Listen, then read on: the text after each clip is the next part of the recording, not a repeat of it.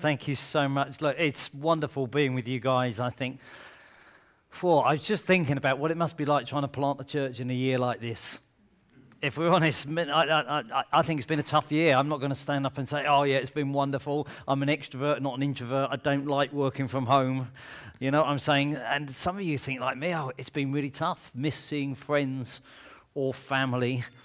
I was thinking church planting in a time like this is a bit like running a marathon in the Sahara. You know, you must just think, God, it's 10 times harder than it need be. But I do believe God's word wants to bring some hope. And so uh, I just, my prayer was that this, uh, this passage from the Bible would feel like an oasis in the desert.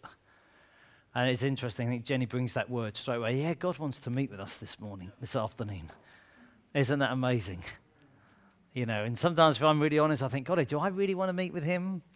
Oh, it seems a bit of a faff, doesn't it? Well done for turning up, putting on your mask, sitting all this way from people, walking in, walking out, sanitizer. I mean, it's hassle, isn't it? But God wants to meet with us. Father, we do ask that your living word will change us. Lord, we, some of us would have read this many times. Some of us could stand up here and preach it themselves. God, we, we don't just want this to be a head exercise, we want it to impact our hearts. God, we, we don't just want to know about you, we want to know you. And Lord, as we look at your word, we ask that you'd speak into every heart. And we can think, how can that happen? Because you're God. Lord, let me not get in the way of what you want to say. Let people hear from you, I pray, in Jesus' name. Amen.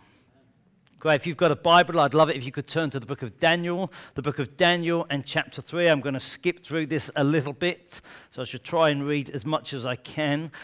I mean, in many respects, it's quite a long passage to read, but I think this is the Word of God, so it's great to come and spend some time reading God's words together. Daniel 3, and I'm sort of going between verses 1 and 28. The image of gold and the fiery furnace. I'll be honest, this is one of my favourite passages. And as Owen said, I could preach on anything I like. I thought, let's go for one that I got some faith about. King Nebuchadnezzar made an image of gold, 60 cubits high and six cubits wide, and set it up on the plain of Dura in the province of Babylon. He then summoned the satraps prefects, governors, advisors, treasurers, judges, magistrates, and all the other provincial officials to come to the dedication of the image he had set up. Then the herald loudly proclaimed, This is what you are commanded to do, O peoples, nations, and men of every language. As soon as you hear the sound of the horn, flute, zither, lyre, harp, pipe, and all kinds of music, you must fall down and worship the image of gold that King Nebuchadnezzar set up. Whoever does not fall down and worship will immediately be thrown into a blazing furnace. Therefore, as soon as they heard the sound of the horn, flute, zither, lyre, harp, and all kinds of music, all the peoples, nations, and men of every language fell down and worshipped the image of gold that King Nebuchadnezzar had set up at this sometime. At this time, some astrologers came forward and denounced the Jews. They said to King Nebuchadnezzar, O king, live forever. You have issued a decree, O king, that everyone who hears the sound of the horn, flute, zither, lyre, harp, pipe, and all kinds of music must fall down and worship the image of gold, and that whoever does not fall down and worship will be thrown into a blazing furnace. But there are some Jews who you have set over the affairs of the province of Babylon, Shadrach, Meshach, and Abednego, who pay no attention to you, O king. They neither serve your gods nor worship the image of gold you've set up. Furious with rage, Nebuchadnezzar summoned Shadrach, Meshach, and Abednego.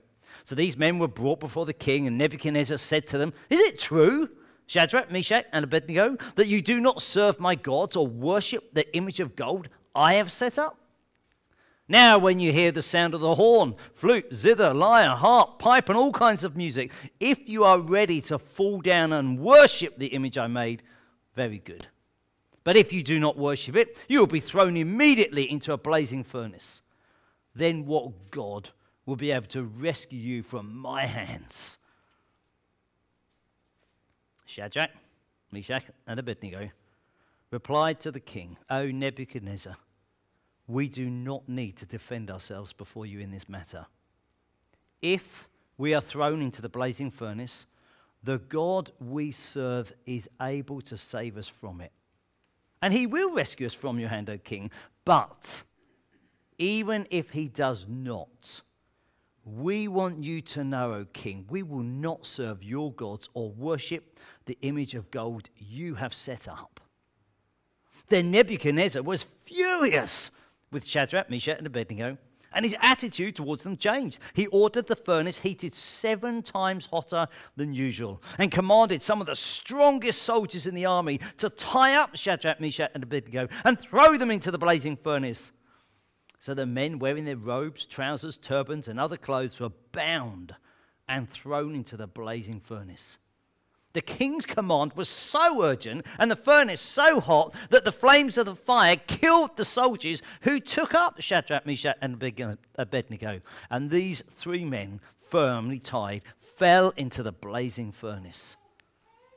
Then King Nebuchadnezzar leaped to his feet in amazement and asked his advisers, Weren't there three men that we tied up and threw into the fire? They replied, Certainly, O king. He said, Look, I see four men walking around in the fire, unbound and unharmed, and the fourth looks like the son of a god. Nebuchadnezzar then approached the opening of the blazing furnace and shouted, ah, if we had masks we could be we could be acting this out by now, couldn't we? Shadrach, Meshach, and Abednego, come out of the fire! And the satraps, prefects, governors, and royal advisers crowded around them. They saw the fire had not harmed their bodies, nor was a hair of their heads singed. Their robes were not scorched, and there was no smell of fire on them. Then Nebuchadnezzar said, Praise be to the God of Shadrach, Meshach, and Abednego, who has sent his angel and rescued his servants. They trusted in him and defied the king's command and were willing to give up their lives rather than serve or worship any other God except their own. I mean, I've known this story for years, and let's be honest, you just think, whoa, what, a, what an incredible story of faith. We have to be really careful not to abuse Scripture. This story is something that happened two and a half thousand years ago. It's got wonderful lessons today. I am not telling you to remove your masks. I am not telling you to ignore the government. So, how do we look at this? What example do we take from it that is relevant for us? I was going to say there's an example of what you do and there's an example of what you don't. Let's start with the example of what you mustn't do based upon this story. King Nebuchadnezzar. Can I just say, if you get involved in the sermon, you get a better sermon. Owen will back me up on this. If you lean forward, the preach is better. I know you can't sing, but you can say amen and hallelujah at any point. Because you suddenly think, King Nebuchadnezzar, you should be going boo by now, bad guy, builds an image of gold we know the king. I don't think the king set out personally. He had it done. You can read about that in verse 1, verse 2, verse 3, verse 5, verse 12, verse 14, verse 18. It is very clear about the actions of the king. He made an image, he set it up, he summoned the people, he commanded them what to do, and he threatens them if they're undecided. If this was today, we'd have a soundbite around this, wouldn't we? We'd probably call it Build and Bow campaign. I'm going to build this image and you're going to bow down. It's as clear as that. It was meant to intimidate the people. It was really, really tall. We do not know what the image was. Some have thought it was the king, some have thought it was 27 meters high and 2.7 meters wide. All we know is you would have felt intimidated. If you've been to the Shard, and you stand at the bottom, you suddenly feel very small. That's what this, this image was about. It was about intimidating you. What else was it about? It was about impressing you. It was made of gold. Now, some commentators say, Look, there's no way it could be solid gold. I mean, how could you have that much gold? We do know he's just nicked 100,000 talents from Jerusalem. But even if it was just gold plated, you would have been impressed. It was meant to impact you. All these instruments, how many times did it keep saying? You know, we could have started saying, oh, which instruments were there? Why? Because they want to create an atmosphere. I love it when these guys lead us in worship. You know what I'm saying? It's one thing, look, it's great and people watching, but when you're here, it's just brilliant, isn't it? You know what I'm saying? God, they play and it just sort of captures you, it impacts you. It was meant to inspire you. The guest list was all the high, the mighty, the special, the shapers of society. Everyone was there. Yeah, I'm, I'm all the eyes. I hope you've got that. It was meant to interconnect you. Oh, all the people bowed down. Everyone does the same. It was imposed upon you. The furnaces were there. Some think it was the brickmakers' furnaces that were there. Do you know, even the judges bowed down? There was no neutral justice in this society. It was imposed. You do what the king says. And so, if I had to say one eye that described the whole thing, it's this idolatry. Because what it mentions throughout is actually it's about worship. Worship is mentioned 11 times. You could look at it through verse 5, 6, 7, 10, 11, 12, 14, 15, 18, and 28. So ultimately, what King Nebuchadnezzar was doing was saying, You're to come and worship my idol. Now you might say, ah, Oh, 2020, Pete, what's that got to do with today?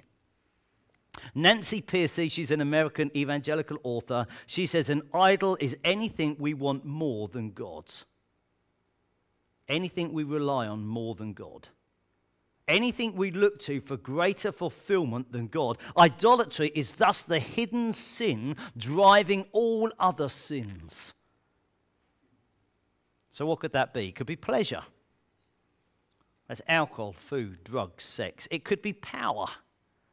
Maybe we've struggled with a lack of control.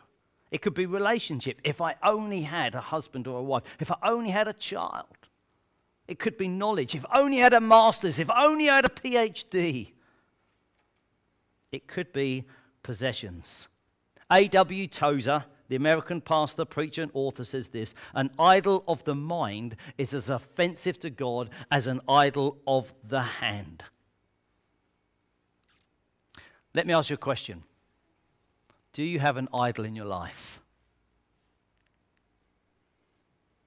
Okay, let me ask another question what is the idol in your life? You see, when I'm challenged by this example, I often think I'm probably more like the baddie in Scripture than I'd like to admit. And I could almost think Nebuchadnezzar, boo. I'm the Christian guy. Look, I was raised a Baptist. Do you know what I'm saying? I've been following Jesus my whole life. We can trace our ancestors back to Jesus in our family. We've been following for so long. I'm one of the good guys. No, I wonder sometimes if I'm one of the bad guys. I wonder if I've created an idol of something other than God's. It's not meant to be a pity party. I'm sure this, uh, this talk will be taken down probably after today. I was due to have had a sabbatical. I've worked for the church for 24 years, and this was the year I was going to have a sabbatical. Planned the whole trip to go off to the States. I've got three grown up kids. We're all going to go together, and the whole lot gets canned. So you say, What's the year been like? Oh, it's not been a great year. Why is that? Because Jesus isn't enough? Or because I wanted Jesus and something else? I wanted Jesus and my holiday. I wanted Jesus and my time with my friends. I wanted Jesus and what I've deserved. Had I made an idol in my own life of an experience, why would I look back and say, oh, yeah, really, really bad? Now, look, I'm not saying it has been a tough year, but I just think, what's my idol become? The song says Jesus is enough. I don't know that I've ever preached the prosperity gospel, but I wonder if I've lived it. Because the way I live, I think, well, actually, I want Jesus, but I want Jesus in a really happy marriage. I want Jesus and I want all my kids to do well at university. I, I want Jesus, but as long as I've got Jesus and my personal health. Have I set up an idol? Then we get the example in the story what I call the example of do. The example of don't, the example of do. Shadrach, Meshach, and Abednego. Three very successful men who make a tough choice. It's very simple, this choice. You have got your position, your family, your wealth, your security, your life. You can have all of that, or you can have God. Choice is yours. John Lennox, he's a Northern Irish mathematician and apologist, says, God is the great deliverer, but he will not deliver us from having to make our own decisions. The tension in this story continues. Even with their answer, they do not know if they will live or not. Will you take the consequences rather than compromise? That is really what comes out of here. Faith is complete trust and confidence in someone or someone else uh, or something else. I, I love this, this definition of faith. God can, God will, but even if He does not, we will worship Him. I think if, if, if I'm on a good day, I can do one and two. God can and God will. God, can, God does the impossible, and I trust God. God can. I, I honestly believe He really will. Do I get to number three? But even if He does not, we will worship Him. Joyce Baldwin, she's a commentator that I read her book, English Evangelical and Biblical Scholar. It's a Tyndale commentary on this. She says, They do not doubt the power of their God to deliver them from the king's furnace, but they have no right to presume that he will do so. I thought that, you see, this challenges my whole thing of the gospel because what I really think is God's come to make my life better. But actually, when I realized I was dead and now I'm alive, I'm on his mission, he's not on mine. And that's really the gospel, isn't it? Now, these people have got faith. They were so saved ultimately in the fire, not from the fire. I want to be saved from the fire. if I'm really honest, yeah, I stand up for Jesus, but I, I just don't put me into the fire. God does not always save. Where have we ever got this phrase from? The safest place to be is in the will of God. It's so comforting and so unbiblical. The safest place is to be in the will of God, and yet Paul is shipwrecked and stoned and beaten. The safest place to be is the will of God, and yet how many of the disciples were killed for their faith? Bishop Hugh Latimer, who had been chaplain to King Edward, his last words to Nicholas Ridley, the Bishop of London, before being burnt at the stake by the Catholic Queen Mary, said this Be of good cheer, Master Ridley, and play the man. For we shall, this day, light such a candle in England as I trust by God's grace shall never be put out. What does it really mean to make the choice? Do I want life, family, possessions, success, career? Or do I want only Jesus? I cannot comprehend these statistics. The International Bulletin of Missionary Research, martyrs who lost their lives prematurely as a result of witness, reckon that in a decade there were 270 new Christian martyrs every 24 hours. They reckon within a decade, a one million people had been martyred for Christ. I can't comprehend that. All I can think of is these three friends loved God more than life. And then I ask myself the question how much do I love God? I was always taught when you point one finger at somebody else, you point three at yourself. Please, I'm not trying to stand here and suddenly say, I've got it all sus. Yeah, yeah. I'm pointing, that's it. I'm back in the car. I'm off to London. It's not my problem. I think, oh, God, do I love you like this? So there's an example of what you don't do, there's an example of what you do do. And I just want to bring out three gospel points, and I know that we're then going to break bread together, which is the gospel picture of it all. The first lesson I want to bring is this God deserves our exclusive worship. The king sets up an image of gold. We know from Daniel 2, which I think is so ironic. It'd be great. I mean, I felt I read quite a bit, but if you read the whole book, in, in Daniel 2, it says God sets up the king and sets them down. And it's interesting, is it? Because the king then sets this idol and he thinks he's in charge. But actually, if you just read the chapter before, you realize God is really the one who's pulling the strings. Kings can set themselves up against God, but God is secure and confident. If we'd have had time, we could have unpacked even Psalm 2, which explains that I've installed my king, my on Zion, my holy mountain, a word fulfilled in Jesus at the time he was lifted on the cross in payment for our folly.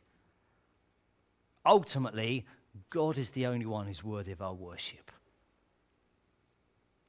Number two, what will be my gospel application of this? We are called to live faithfully. Even more than the example, I would say, of the three friends who are firm in their resolve, I think about Jesus tempted by Satan in the desert. Matthew 4 Again, the devil took him to a very high mountain and showed him all the kingdoms of the world and their splendor. All this I will give you, said, if you will bow down and worship me. Jesus said, Away from me, for it is written, Worship the Lord your God and serve him only. The three men, Shadrach, Meshach, and Abednego, were faithful to God, even to a possible death. Jesus resisted a stronger temptation on multiple occasions. The three men were fallen, and therefore the wages of sin is death. But Jesus never sinned and still took our place by dying on a cross.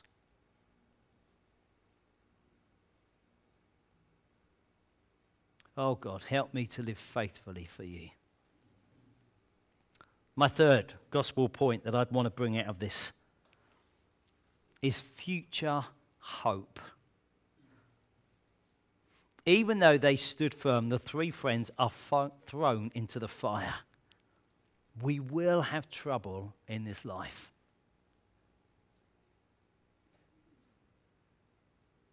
Peter, writing his letter, 1 Peter 4, says, Dear friends, do not be surprised at the fiery ordeal that has come on you to test you, as though something strange were happening to you but rejoice in as much as you participate in the sufferings of Christ, so you may be overjoyed when his glory is revealed. I read a book last year, The Insanity of God. It's about the persecuted church around the world. This guy had literally gone all around the world and he'd gone to so many places and he wrote some shocking, shocking stories, really. And this was an American guy, and he said, I often said to them, Oh, look, what can I pray for you? Shall I pray that the persecution stops? and they said, Oh, no, the persecution would stop tomorrow if we denied Jesus. But if we read the Bible, why would we expect that in this life? We're not living for this life, is what they said. and I, just felt humbled. And I guess partly that's the kind of faith that I want to stir in us out of a story like this. Do I honestly believe in eternity with God forever? Or do I think, what's comfortable for me today? What's comfortable in this life? I think one of the challenges of COVID, if I'm really honest, is our world's got smaller. I, I know myself, I, we do have a very small office now. We're back working in the office. We're on tier two. I'm not quite sure how long that will last. But before that, I worked at home, and you just think it's just me and the screen. And we had a lodger with us at the time. There were six of us, so that felt quite a lot. But I could just be in the house for days, weeks, months. And I think actually, when we understand something of the gospel, we've got to think bigger and wider. We don't just even think about this week, this month, we think about eternity. I've no idea what it's costing you to be part of a church plant, but I am confident in a God who rewards you for eternity. And you might think, ah, it's been hard work. Owen keeps saying, come on, let's give again. come on, let's, let's make some more food for the fireworks. It's a, there's, a, there's a price of going again. But actually, when we read scripture, we, we see something, don't we? Of, hey, come on, let's, let's not make idols of our own life. Let's instead be those that are radically sold out for Him. I, I would love it if you, look, I know you've got nice banners already, so I'd, be, kept, I'd love it if you put a new banner up. Our God is able. Our God will. But even if He doesn't, we're going to worship Him. Because I often think, wouldn't that be the, the best thing that we could possibly be as a church? You, who knows? I, I think, God, I believe you can, I believe you will, but you know, whatever else happens this time next year, I still want to be worshipping you. Let's take a moment to pray, and then we're going to get led in breaking bread together.